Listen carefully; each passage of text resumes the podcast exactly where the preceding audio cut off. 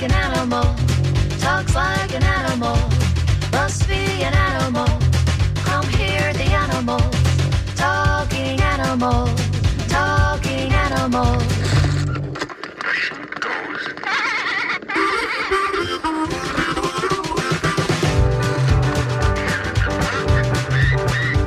It walks like an animal, talks like an animal, must be an animal.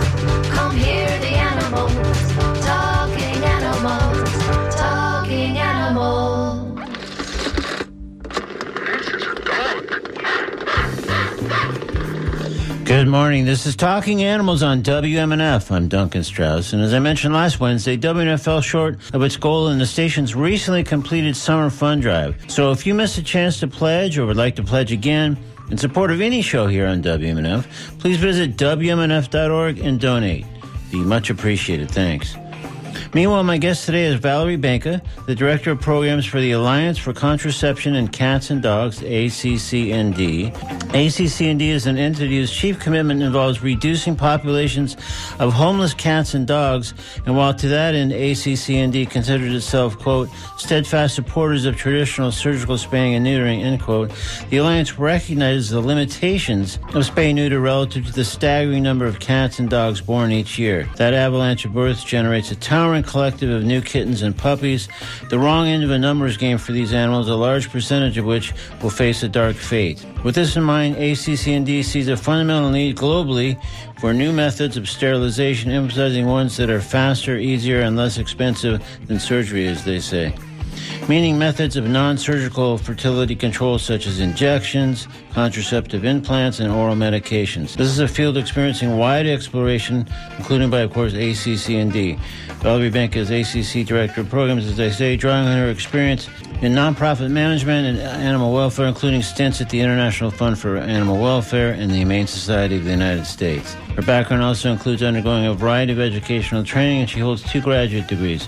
We'll cover various aspects of the Alliance for Contraception in Cats and Dogs, non surgical for fertility control, maybe some surgical methods too, and more when I speak with Valerie Benka in a few moments here on Talking Animals on WMNF. Also, coming up later in today's program, I'll speak with Marissa Dupuy, Chief Financial Operating Officer at Coastal Animal Clinic, veterinary hospital operation with locations in Largo and Tampa. The Largo location plays host to an adoption event in open house this Saturday, June 24th from 2 to 5 p.m. The adoptable animals will be provided by Paw Life Rescue and Suncoast Animal League. More on this later in today's show. Right now, the list discuss some methods of contraception for cats and dogs with Valerie Benka, with a reminder that I invite you to join the conversation by calling 813-239-9663, emailing DJ at WMNF.org, or texting 813-433-0885. This is Valerie Benka on Talking Animals on WMNF. Good morning, Valerie. Good morning. Thanks for joining us on Talking Animals. Yeah, thank you for having me. I'm So- excited to be here. Oh, great. Well, so we're here, of course, chiefly to discuss contraception for cats and dogs with an emphasis on primarily non surgical ways to achieve that contraception. But first, since at the moment you're our tour guide of this realm this morning, I'd like to get to know a little bit about you first. Let's trace your path a bit. If I had to guess, I would think you were probably nuts about animals from the time you were a little kid. You bet. I was. Yeah, I um, I grew up with animals. Um, I, you know, for a very long time um, in my childhood, I wanted to be a veterinarian, um, and I, yeah, I I was an only child and definitely bonded, um, especially with animals. I think because of that, and um, ended up uh, entering college, um, expecting to pursue a pre-veterinary path, and I ended up majoring in American literature, but kind of always wanted to circle back to the animal realm. And so, just to back up a little bit, so what kind of animals did you grow up with in your family?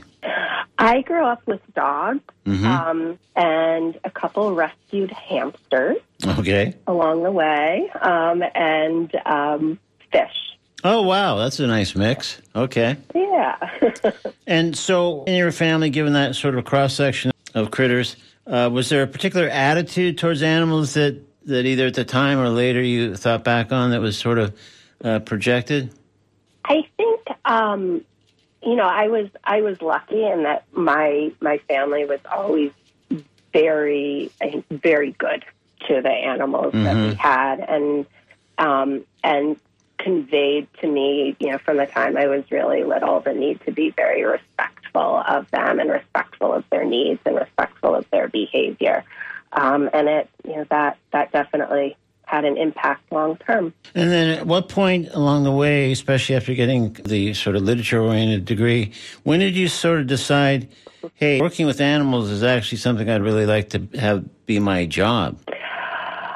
Pretty soon after after um, you know graduating graduating from college, I was working in the nonprofit field, but not. I was working in an, an educational nonprofit actually, and volunteering um, extensively with some um, animal rescues in the Washington D.C. area, and um, you know very quickly found myself heading up a cat adoption program for one, and from there I went back to school, and that sort of led to the to where I am now. So you went back to school, kind of thinking, "Hey, I, I, I'd like to get more training or specific kind of uh, education in the realm that I kind of find myself gravitating towards." Yeah, yeah, very much so. Um, excuse me. I, yeah, I, I first did, I thought animals and public policy would be a really interesting um, area to pursue. So I, I did a um, master's program at Tufts, Cummings School of Veterinary Medicine, and their Animals and Public Policy program. And then I um, went from there and did a, a program in conservation biology, um, which was really me kind of wanting to be more effective at advancing animal welfare through science. That's really interesting because, as I'm sure you know, uh, at least as much as the next person, sometimes conservation gets bandied about in, in ways in the general uh, animal world um, that to some people, some of us at least, think uh, this doesn't have a whole lot to do with conservation, but it's it's a, certainly a powerful word that generates a different response than sometimes how it's actually being carried out. Yes, I think I think that's definitely true. Um, and I, I think though that also there's a lot of potential for a lot more productive dialogue Yeah. between the you know, con- so-called conservation world and the animal welfare world um, to really come up with some some solutions that um, are effective and you know workable um, to to both interests. Yeah. And that's that's something that ACC&D strives to do, and that's one of the reasons why I so enjoy working here. Yeah. And so, am I right in thinking that, that alongside those kind of educational paths, that your career in animal uh, welfare and beyond has been sort of characterized by efforts towards adoption? Like early on, you said you kind of found yourself spearheading that cat adoption effort, and uh, as well as re- kind of sort of just generally, seems like reducing the animal population, finding homes for homeless animals, and or again striving to reduce that population. Is that a bit of a Valerie Benka running theme, maybe? it is, I would say so. Yeah, of, of recognizing that there are, um, you know, there are, there are a lot of animals out there that need homes, and there are different ways to improve their lives and find homeless animals homes, and you know, just basically, um, you know, improve the well-being of animals and communities. And you know, adoption is obviously one of them, and humanely managing populations is is another big one. So, why do you think early on, and sounds like pretty much ever since, that your interest and, and therefore kind of your career has tilted towards those things uh, adoption slash reducing or trying to manage animal population why do you think those things drew you and, and, obviously have continued to draw you and maybe more powerfully Yeah, you know, I think that there's. Um, it's a good question. I think that for me, it it has to do with um, a desire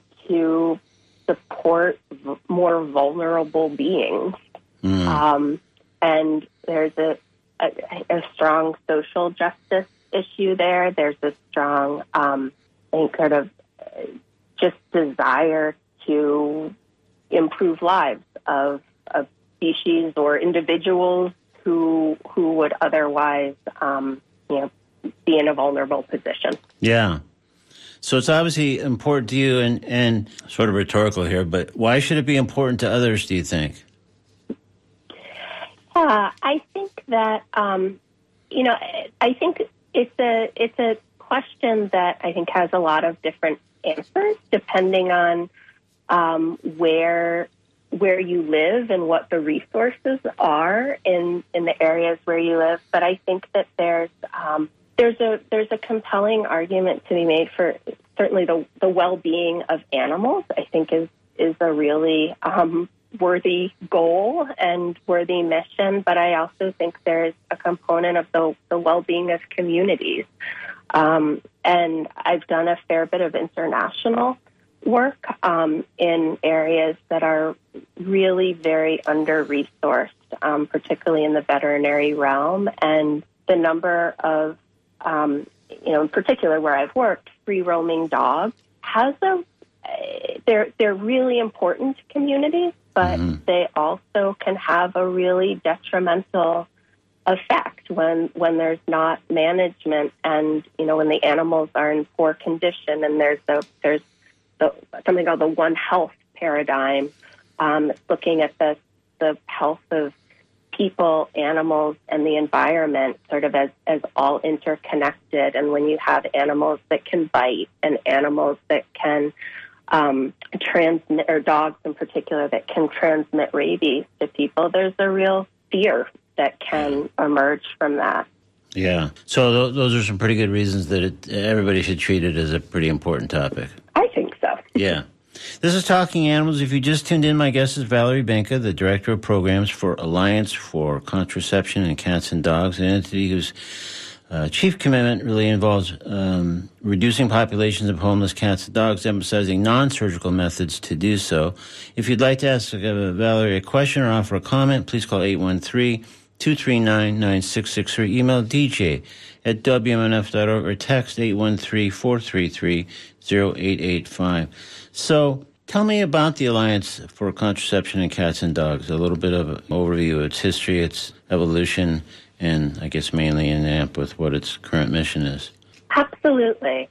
Um, so I'll just start with the, the mission, um, which is to advance non surgical sterilants, which we define as a permanent um, treatment, and contraceptives, which could be temporary, um, you know, of varying durations of, of effectiveness for cats and dogs, and to promote their global accessibility. So we are definitely a, a niche organization. Yeah. Um, we, I think it's important to emphasize that we don't want to do away with surgical spay neuter, but we really want to add more tools to the toolbox and give veterinarians and shelters and guardians and pet owners more options. Yeah, I want to come back to that in a sec, but can you talk a little bit more about sort of the history and evolution of um, the Alliance for Contraception and Cats and Dogs? We did we did go kind of directly to their mission, which of course is critical. Yeah, you bet. You bet. Um, yeah, so ACC&D, um, it began in its very nascent form um, in 2000 at a Spay USA conference, actually, where there was a panel discussion on non-surgical sterilants and and development and sort of the dream of of effective non-surgical option, and um, and that panel brought together some real key players early on, um, and they, they started talking and um, and one of one of the people who attended that um, panel and that conference was Joyce Briggs, who's now president of ACC&D. And um, those early years prompted some meetings and conferences and discussions and um, just sort of early collaboration. Mm. Um, ACC&D then became a formal nonprofit in 2005 and um, and I can talk a little bit about what happened from there um, uh, if, if, that's of interest um, at this point. But the um, yeah it became a nonprofit in 2005, and since then the organization has worked to really advance the field, advocate for the field, advocate for new research, also to serve as sort of a truth teller and be um, an unbiased, independent perspective on different options that are or you know available. So, kind of in the way that you unfolded uh, academically there, uh, when you realized, hey, uh, I'm definitely interested in animals and, and, doing more and going back and get getting some more uh, educational training. sounds like for you, it was important that there would be a scientific underpinning when you um, looked into going after the conservation biology degree, and it sounds like that's mm-hmm. kind of echoed by Alliance for Contraception in Cats and Dogs too. That it's really grounded in science and scientific findings and research. You bet. Yeah, it is. And I think the other really important thing to mention is that, and because it really aligns with my values, it's, it's also um, founded as, as a collaborative effort. And there's a real promotion of collaboration and for bridging um, animal welfare worlds, scientific worlds, veterinary, pharmaceutical worlds, and you know, groups that might not otherwise talk very much with one another. Mm-hmm. Um, we try to get them talking with a common goal. Yeah. Are there conferences and other things like the way that the Alliance initially came together, as you just described in 2000, kind of as an offshoot of, of, of a conference panel? Are there similar conferences and, and gatherings and other things that you guys put together and sponsor in the interest of cultivating more of that collaboration? There has been, yeah. We've had um, conferences about every five years. Um, and in addition to conferences um, that have tended to have a scientific development track and sort of a field implementation track, we've also coordinated events that we've called think tanks mm. that bring together um, experts from different areas sort of start tackling um, a specific question. Um, and then we've, we've basically presented at other conferences as well um, and that provided some networking as well. Great. All right, well, let's, uh, we got a caller here. Let's get them involved in the conversation. Hi, you're on Talking Animals with Valerie Benka. Hello, it's you. Go ahead. Okay. Um, I just have a question regarding contraceptives. That's peculiar to me. I don't know why we would have contraceptives for cats and dogs when really we need spaying and neutering. I don't think it's as if a, um, a homeless dog is going to all of a sudden say, "Oh, darn it! I wish I had had children." You know, these these poor animals are on the streets, and um, you know, I just I just read an article about a a dog that's been in a shelter for over 200 days. Um, you know, there are just a lot of animals on the street and who need, you know, we need to stop and spay and neuter animals instead of you know, what are we going to do? Give them birth control pills? I mean, I, I just don't understand this concept. And, and yes, it may be rooted in science. However, so is spaying and neutering. It's just a curious perspective to me. All right. Well, you came to the right place, caller, because I think uh, Val- Valerie is uniquely qualified to answer that exact question. Thank you. Yeah. Yeah, I'd be happy to. So I think that you, you certainly raised a good a good question there. Um, and I have, there are a couple thoughts that I have on that. One is that there are so many different um, kind of categories of animals, for lack of a better word, when you think about pets and homeless animals, and you know, in different different different areas with different degrees of access to veterinary care and surgery. Um, and one um, the, the options that are currently available are contraceptives. One is an implant called Deprelerin, um, and and it can um, it can last for about six months or twelve months as as a temporary contraceptive, and the animal is basically has all the same features as having been sterilized at that point. And you know, I think that that's been really useful for some people who aren't comfortable um, initially with the idea of spaying or neutering. So it's a way to kind of test test things mm-hmm. out um, and see how you know what effect it has on the animals, how the how the person um, feels about um, feels about the experience. So it can be useful for that. Um, and then the other thing that I think is relevant, and, and ACC&D has been focusing on this and relooking at uh, actually an oral contraceptive called um, megestrol acetate um, in light of the pandemic.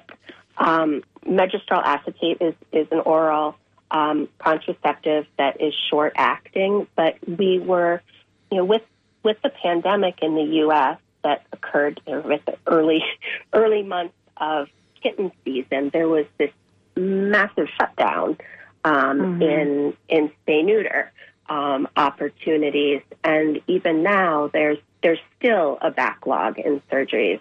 Um, there was an estimate in a paper that came out, you know, estimating a deficit of more than 2.7 million um, surgeries from the start of the pandemic. So we viewed um, MA is potentially a short term stopgap um, mm-hmm. solution um, that people could use to prevent animals from getting pregnant while um, while they were waiting at, at, this point in time where there's not a permanent sterilant on the market um, while they were waiting for surgery.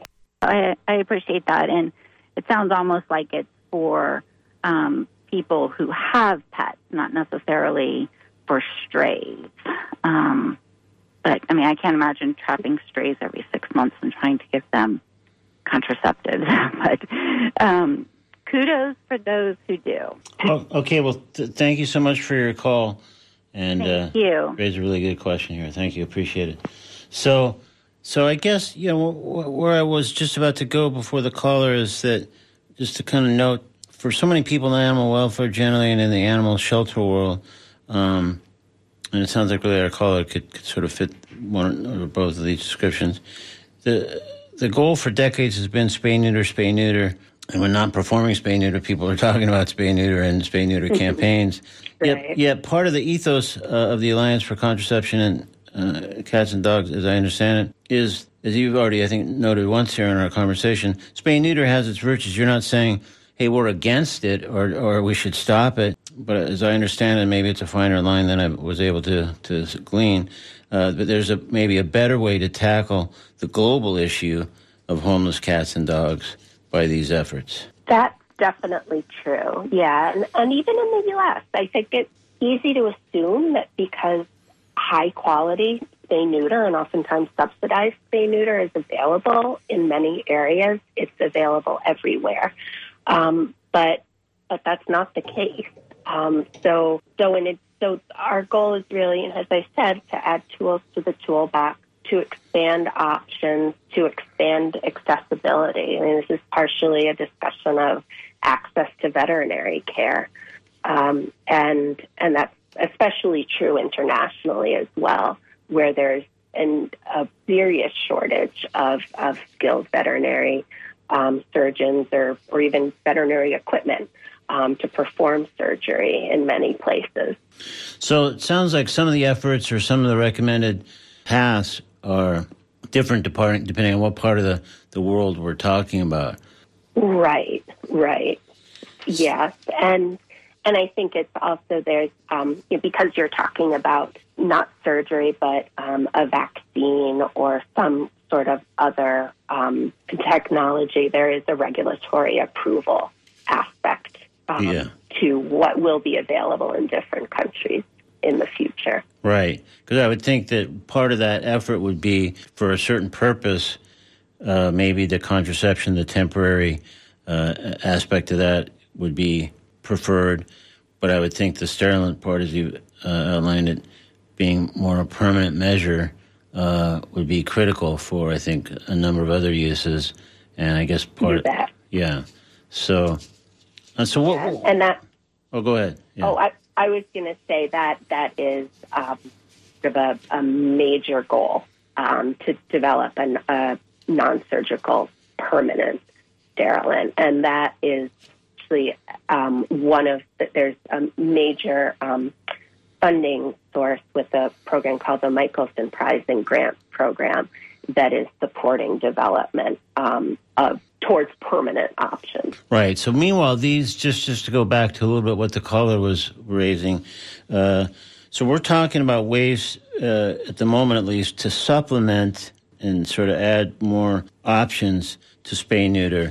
No one's saying, "Hey, th- this is better," and we're replacing spay neuter. We're, we're do I have that right? Yes, you do. Yeah. You do, absolutely. Yeah. I don't think we would ever say that spay neuter would or should be entirely replaced. But it's, you know, animals are individuals and guardians of animals are individuals and communities are individ or communities, you know, are vary um, in terms of kind of what they want and what they need. So we're all about um, expanding access to veterinary care and expanding options. Yeah.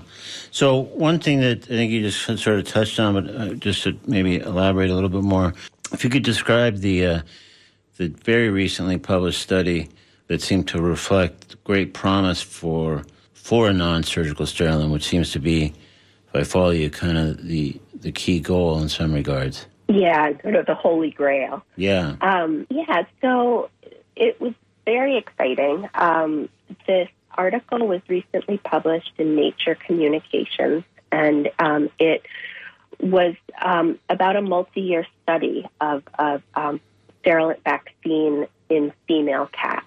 Um, it was a small study, but um, the results were really promising in that no treated cats got pregnant. Um, it so the the treatment is this um, single injection gene therapy treatment that inhibits ovulation in female cats. It's given um, via intramuscular injection, like many other vaccines, and it basically prompts the cat's own body to produce something called anti Müllerian hormone at levels that are high enough to block um, the follicles in the ovaries from maturing and releasing eggs. If there are no eggs, then there's no pregnancy. Um, and in this study, um, there were six treated cats and three control cats. Um, a male, the females were all in a communal area. A male cat joined them for, um, I believe it was 40 hours a week.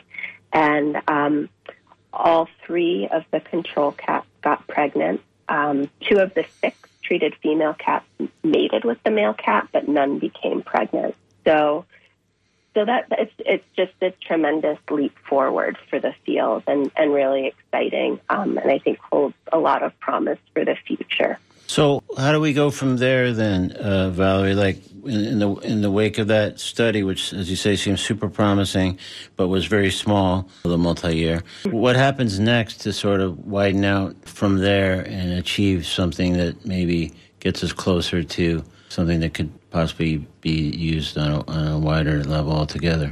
Sure. Yeah. the um, the the team that has worked on this um, vaccine, um, as well as the Michelson Prize and Grants program, um, which I I um, mentioned earlier, that funded the research. Um, they're moving forward with further studies, and and you know I, the next a next step towards you know, being available commercially for wide use would be to pursue FDA approval, U.S uh, Food and Drug Administration approval mm-hmm. for it. So there, there are several more steps um, before this would become available, um, but it is, you know, this is a really important start. And um, let me just remind people who might have joined us late. This is Talking Animals of Duncan Strauss. I'm speaking with Valerie Benka of Alliance for Contraception in Cats and Dogs, which is committed to reducing populations of homeless cats and dogs, emphasizing non-surgical methods to uh, do so. So if you'd like to get in on the conversation, ask Valerie a question or offer a comment, please call 813-239-9663, email dg at wmnf.org, or text 813-433-0885. So a few questions then about the steps and where we're going with that. But one thing, and I hate that I even sort of have to ask this, but since you mentioned this a couple of times, does the word vaccine create any sort of issues for what kind of work you guys are engaged in on this? Um, it, you know, up and you know to this point, um, it has not really been an issue. Okay, because it does seem like uh, it kind of goes without saying. It does seem to be uh, a word that uh, can now uh, seems to elicit all kinds of uh, responses that uh, I just didn't know if that would be like a, at the very least a distraction or, or worse for your efforts. Yeah, I I certainly I certainly hope not. So once this, the, once all those steps were taken, like any kind of sense of what sort of cost this would involve for for someone once it became available on the market, and they said, "Hey, this is this is a path maybe we should go with."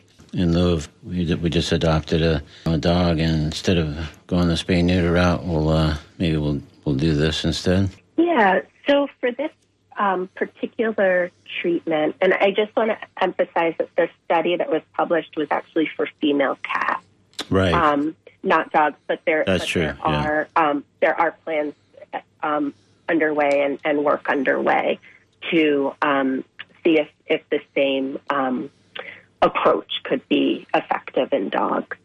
Um, but so just want to clarify that. But Right. the- So does that mean? Sorry, sorry to interrupt, Valerie, but it's my, my own uh, question that I probably should have asked better the first time. So is the thing that's underway and still has multiple steps before it would even get to the possibility of FDA approval? Is that the same exact item that product that was in the study? So this would be specifically for cats, female cats. There might be other projects, other studies underway for other things, but that's the one we're talking about that's furthest along at this point, and it's going to move forward. Right. Yeah. The Okay. the cat um, product is is furthest along, and it and just an it's um, a species specific Yeah. um, technology because a cat gene was used in its design.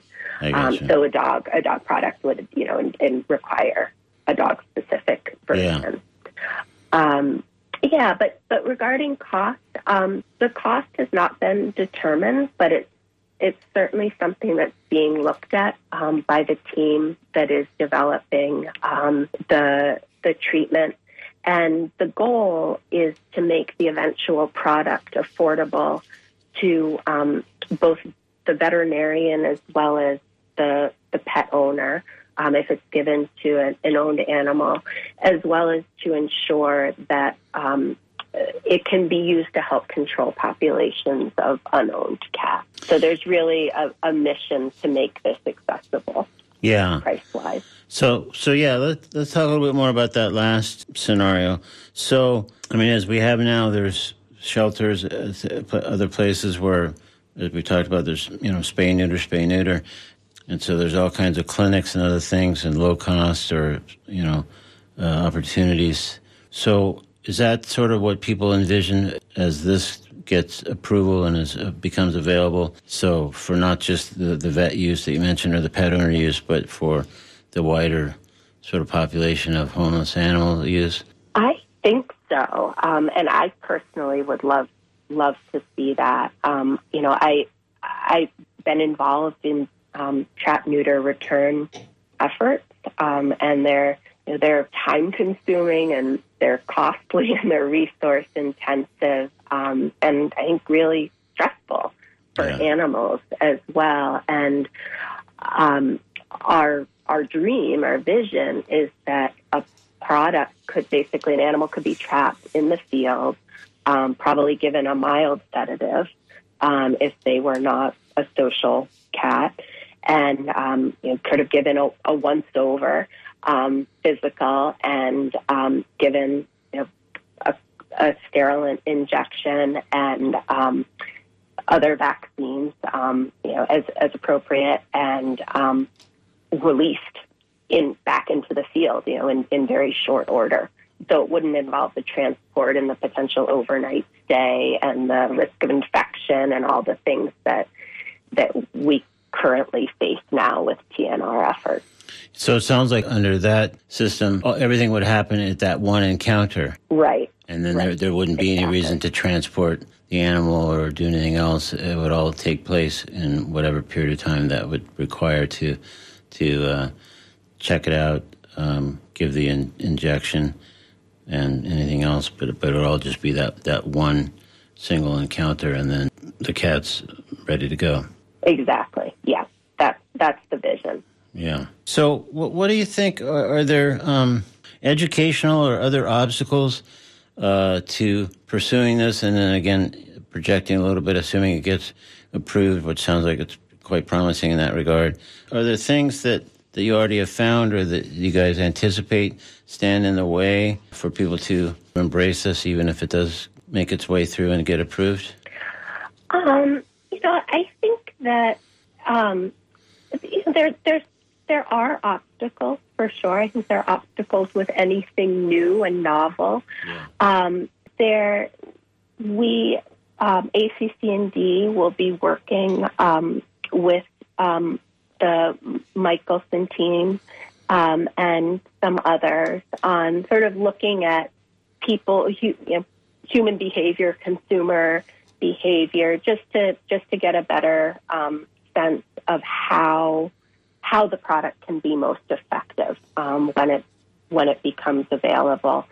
Um, there's, I think, there will always be um, certainly a learning curve as well as some time that it takes for for something new and novel to really become a a key part of um, veterinary and animal welfare protocols.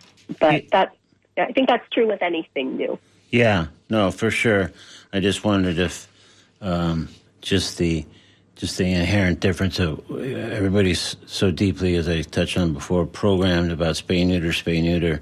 It was not just that this sterilant would be new, but it would have to sort of overcome whatever kind of fairly deep programming there is in all kinds of folks about the virtues of spay neuter and, and why and how they should embrace this alternative. But Absolutely, but but again, there then then there's the difference between areas where spay and neuter is a, a, real option and areas where it's not because you just don't have the veterinarians and the infrastructure um, and the training to to make it an option. And those animals right now are kind of getting getting lost in the you know in the shuffle and and um, I really can can experience very poor welfare um, because of it. So so this again it just comes back to increasing access and options. Yeah. Well, we got an email here. I'm not quite sure exactly what the uh, emailer is asking, but I'm just going to pass along. It says, ask your guest mostly feral cat problem, and then also ask percentage of stray cats versus stray dogs. So, um, I'm not not I'll try to answer that based on what my guess is. Um, certainly, the in the U.S. Um, and in many other countries, the bigger, you know, the larger population and the larger focus among free free roaming or or stray or community or feral, whatever term you use. yeah. Um, it's it's cats, um, but there are also a lot of countries where the the primary concern um, and primary focus is dogs and needs to be dogs, both both from an animal welfare standpoint as well as a public health standpoint. So we, we certainly do hope that um, that there are future options um, coming down the pike in the not too distant future for dogs. Yeah. Okay, great. Well, Valerie, we have just kind of been just about reached the end of our time here. Anything else, just by way of summary, that we should know uh, before we say goodbye today? You know, I um, no, I, I would say that we have a lot of resources and information on ACC&D's website, and um, I, if anybody has any further questions um, or would like to learn more, I encourage you to go to our website, which is acc-d.org. And um, I just really appreciate you having me on. It's been a pleasure to talk about what we're up to, and I hope that people have learned something interesting. Well, I think so. I think we definitely have uh, explored some really interesting territory here, and there's more, more obviously to come. So thank you. So we've been speaking with Valerie Benka, again, of the Alliance for Contraception in Cats and Dogs. The website is ACC, well, I would have said hyphen, but you said dash, so either way, something like that, D.org. So acc dash d.org for the website. Lots of great information and resources to find out more about some of the stuff we talked about today and some of the stuff we didn't have a chance to discuss. So, Valerie, thank you so much for joining us today on Talk Animals. I really appreciate it. Thank you so much. Bye bye. In a moment, I'll talk with Mar- Marissa Dupuis of Coastal Animal Clinic, a veterinary hospital operation with two locations, one in Largo, the other right here in Tampa. The Largo location will be the site of their first adoption event open house happening this Saturday. June 24th from 2 to 5 p.m. Right now, we're going to step into the comedy corner with Matt Braunger with a portion of a longer piece that I'm calling Owls in today's comedy corner on Talking Animals on WMNF. Anyway, Harry Potter. Um, like I like them. I like the books. I like the movies, but I think they send the wrong message to our kids, and that's that it's okay to own an owl for a pet. no. Okay? I'm from Oregon. I know. Owls are made of claws, feathers, and hatred. That's it. Like, owls don't give a crap. You ever look at an owl? The rage and hatred in his eyes? Up in a tree, like, who? Who? Who's next to die? It's you, mouse. Ow! And I'm back hating everything that lives. But the kids want owls. Look, I know a lot of you guys are like, nuts to you, I'm getting an owl. Don't do it, okay? Because a friend of mine was driving once after a storm and he found a baby owl that fell out of a tree, right? A baby owl. Can you imagine anything cuter than a baby owl? Like, don't hurt your brain. It's impossible, right? Not even a kitten with an eye patch is cuter than a baby owl. And that's cute. Little pirate kitten, right? So my friend, yar. So my friend, my friend gets this, uh, gets it home, and he calls the Humane Society. He's like, "Hey, I found a baby owl. How do I raise it?" And the guy's like, "Let it go, dummy." The Humane Society called him a dummy. Like, their name means the Be Nice Society. You know they weren't messing around, you know. But they told him this. They said an owl that you raise in captivity will never stop trying to attack you. Like, and it knows it's you. It knows who you are. Imagine having this animal in your house growing strong off its hatred of you. Just sitting in a cage doing owl prison exercises, getting ready. Like waiting for that day he makes his Hannibal Lecter like escape wearing another owl's face. Surprise! I'm not the good owl. Death! Like you come home, he's taunting you. You've had a hard day at work coming home and you see this. Hey, how's it going, buddy? Yeah, it's me, your owl. Didn't get that promotion, huh? That sucks. Know what else sucks? I'm gonna kill you when I get out. Oh, you're gonna hide from me? You can never hide. My head goes all the way around. You're dead. All right, stay loose. Prepare for war. Stay loose. Thank you, guys. That was Matt Braunger in today's Comedy Corner with a part of a piece I'm calling Owls, taken from his debut on Letterman. Now it's time to speak with Marissa Dupuis of Coastal Animal Clinic, where the Largo location is presenting their first adoption event and open house this Saturday. Here to tell us a little bit about it is Marissa Dupuis on Talking Animals on WMNF. Good morning, Marissa. Hey, good morning. Thanks for joining us on Talking Animals. Yeah, thanks for having us. So, first, tell us a little bit about Coastal Animal Clinic and what you think distinguishes it from other veterinary hospital uh, operations. Yeah, so Coastal Animal Clinic, we have two locations, one here in Largo in Pinellas County, and then one over in Tampa in Hillsborough. Um, our Largo location um, was bought in 2016. Um, they're both our privately owned clinics. Uh, Dr. Brooke and Dr. Mike both own these clinics. Um, we have about five full time veterinarians between both of our locations.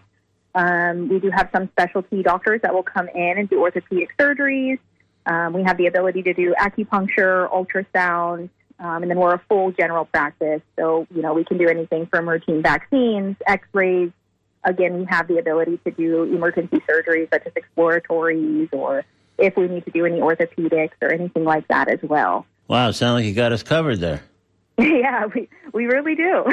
That's great. So, what prompted this uh, open house? Why now, for example?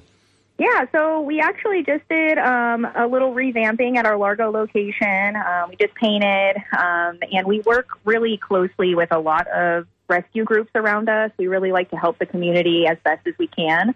Um, and we decided, you know, why not have an open house, give tours, you know, of our Largo location, especially after our new paint job and some remodeling and you know get some pets some homes that they deserve so. So it sounds like kind of the the open house and the adoption thing kind of came together right right from the get-go. They were always sort of meant to be together. Yes.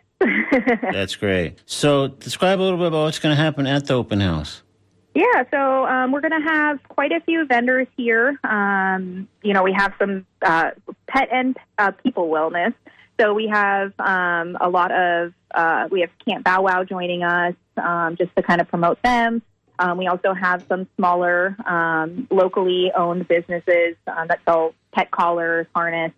Um, we do have a few uh, you know boutiques coming for people as well. A few randoms for for pet uh, people wellness. Um, and then we'll also have, of course, like I said, those pets for adoption. Um, we're going to give some hospital tours, kind of just show them, you know, some of our equipment. We're going to have a few of our doctors here, um, and hopefully, like I said, get some some pets, some good homes. So That's great. How many animals do you think will be uh, at the open house for ad- Um, for adoption? Right now, I don't have a set number just yet. Just Yeah. of course, you know these pets are going out for adoption all week before the event. Um, right now, with Suncoast Animal League, they told me they'll at least minimum have seven. Um, they're going to have some young puppies. They will have um, possibly a few of the older pets. okay. And then Paw Life Rescue, I haven't gotten a set number on them just yet, but they should probably have close to about seven as well. Yeah. Um, and they're going to be more of our older pets, our our our little oldies but goodies. So Okay, that's great. So nice mix there for people that come by and say, "Hey, while we're over there, let's look around and maybe uh, take uh, take an animal home." We've been talking about it anyway. Yeah, yeah, and we'll have snacks and all sorts of stuff. So that's great. Cool. So, do you anticipate maybe uh, doing a, the, an occasional sort of open house slash adoption event? Just like you said earlier, one of the things you kind of like to do is support local rescues, and um, it seems like a good means to uh, to do so. Yeah, I think because this is, of course, our first our first one. Yeah. So, um, I definitely think we want to kind of make this an annual thing if we're Okay. able to. Um, again, because we work with so many rescues to get everybody to kind of come together and you know find those pets their homes and you know get the word out about you know the rescues itself. Um, you Yeah. know, a lot of people sometimes go to private breeders and stuff, and you know there's the No, too. So we're saying no to that. yeah, Sorry. adopt, don't stop. yeah, okay. That, that's exactly right. Well, this sounds cool. Well, let's run down a few of the details real quick here before we wrap up, Marissa. So, again, this is this Saturday, June 24th. It'll be 2, 2 to 5 p.m. Coastal Animal Clinic, which I believe the address is 1019 Highland Avenue in Largo. yes. And uh, so you can find out more. Uh, give us your website and or uh, social media page for people that might be driving around and interested but maybe couldn't write down some of the details. Yeah, so um, our uh, our website is coastalvets.com, um, and then our Facebook page, you can find us on our Coastal Animal Clinic. We also have our Coastal Animal Clinic Tampa location page as well on Facebook. That's great. All right. Well, thanks for joining us. Good luck. Sounds like it's going to be a great, uh, great Saturday over there. Awesome. Thanks for having me, and I hope um, we get to see quite a few of the listeners. So Yeah. Let's hope so. That'd be great. All right. Thanks again, Marissa. thanks. Bye. Bye bye. Coming up on WNF, we'll continue with uh, our public affairs programming for the next hour. Then after that, we shift back to music programming with Jim Bannon holding forth from 1 to 3 p.m., followed by Robin and Cassie from 3 to 6. Then our terrific Wednesday night block of Latin music. Meanwhile, on this show, at the moment, as a prize for Name That Animal Tune, I'll be offering something fabulous from the Talking Animals Vault to the first person who calls 813-239-9663 and correctly identifies this animal song, which arguably ties into Saturday's Coastal Animal Clinic adoption event. Name That Animal Tune on Talking Animals on WMNF. Who let the dogs out? Who let the dogs out? Who let the dogs out? Who let the dogs out? Well, the party was nice, the party was pumping. And everybody having a ball. The fellas started name calling. And the girls respond to the call. I hear a poor one shout out. Who let the dogs out? All right, if you can name that animal tune, we'll take your guests off the air as soon as we finish up our show, which we're rapidly reaching the end of. It's the la- latter moment of today's edition of Talking Animals on WMNF Tampa. I invite you to join me next Wednesday for another edition right here at 11 a.m. on WMNF. Also invite you to visit talkinganimals.net for audio archives of every show we've ever broadcast. Apple Podcasts are available there too, as well as our other on other podcast platforms. There are also links to our social media pages and more. You can also subscribe to our newsletter to find out about our guests a couple of days beforehand and other news from the Talking Animals world. I'm Duncan Strauss. Thanks very much for listening. Have a good week. Be kind to animals. Be kind to others. Be kind to yourself. This is Talking Animals on WMNF Tampa, Brandon, Clearwater, Largo, Weeki and beyond. My thanks again to Valerie Benka and Marissa Dupuis for joining us here today on Talking Animals. We'll see you next uh, Wednesday at 11 a.m. NPR News headlines coming up shortly, followed by more public affairs programming on WNF, and then Jim Bannon takes over to Rock and Roll from 1 to 3, and it just keeps going from there. We'll see you next week. Thanks so much. Talking Animals on WNF Tampa. Thanks.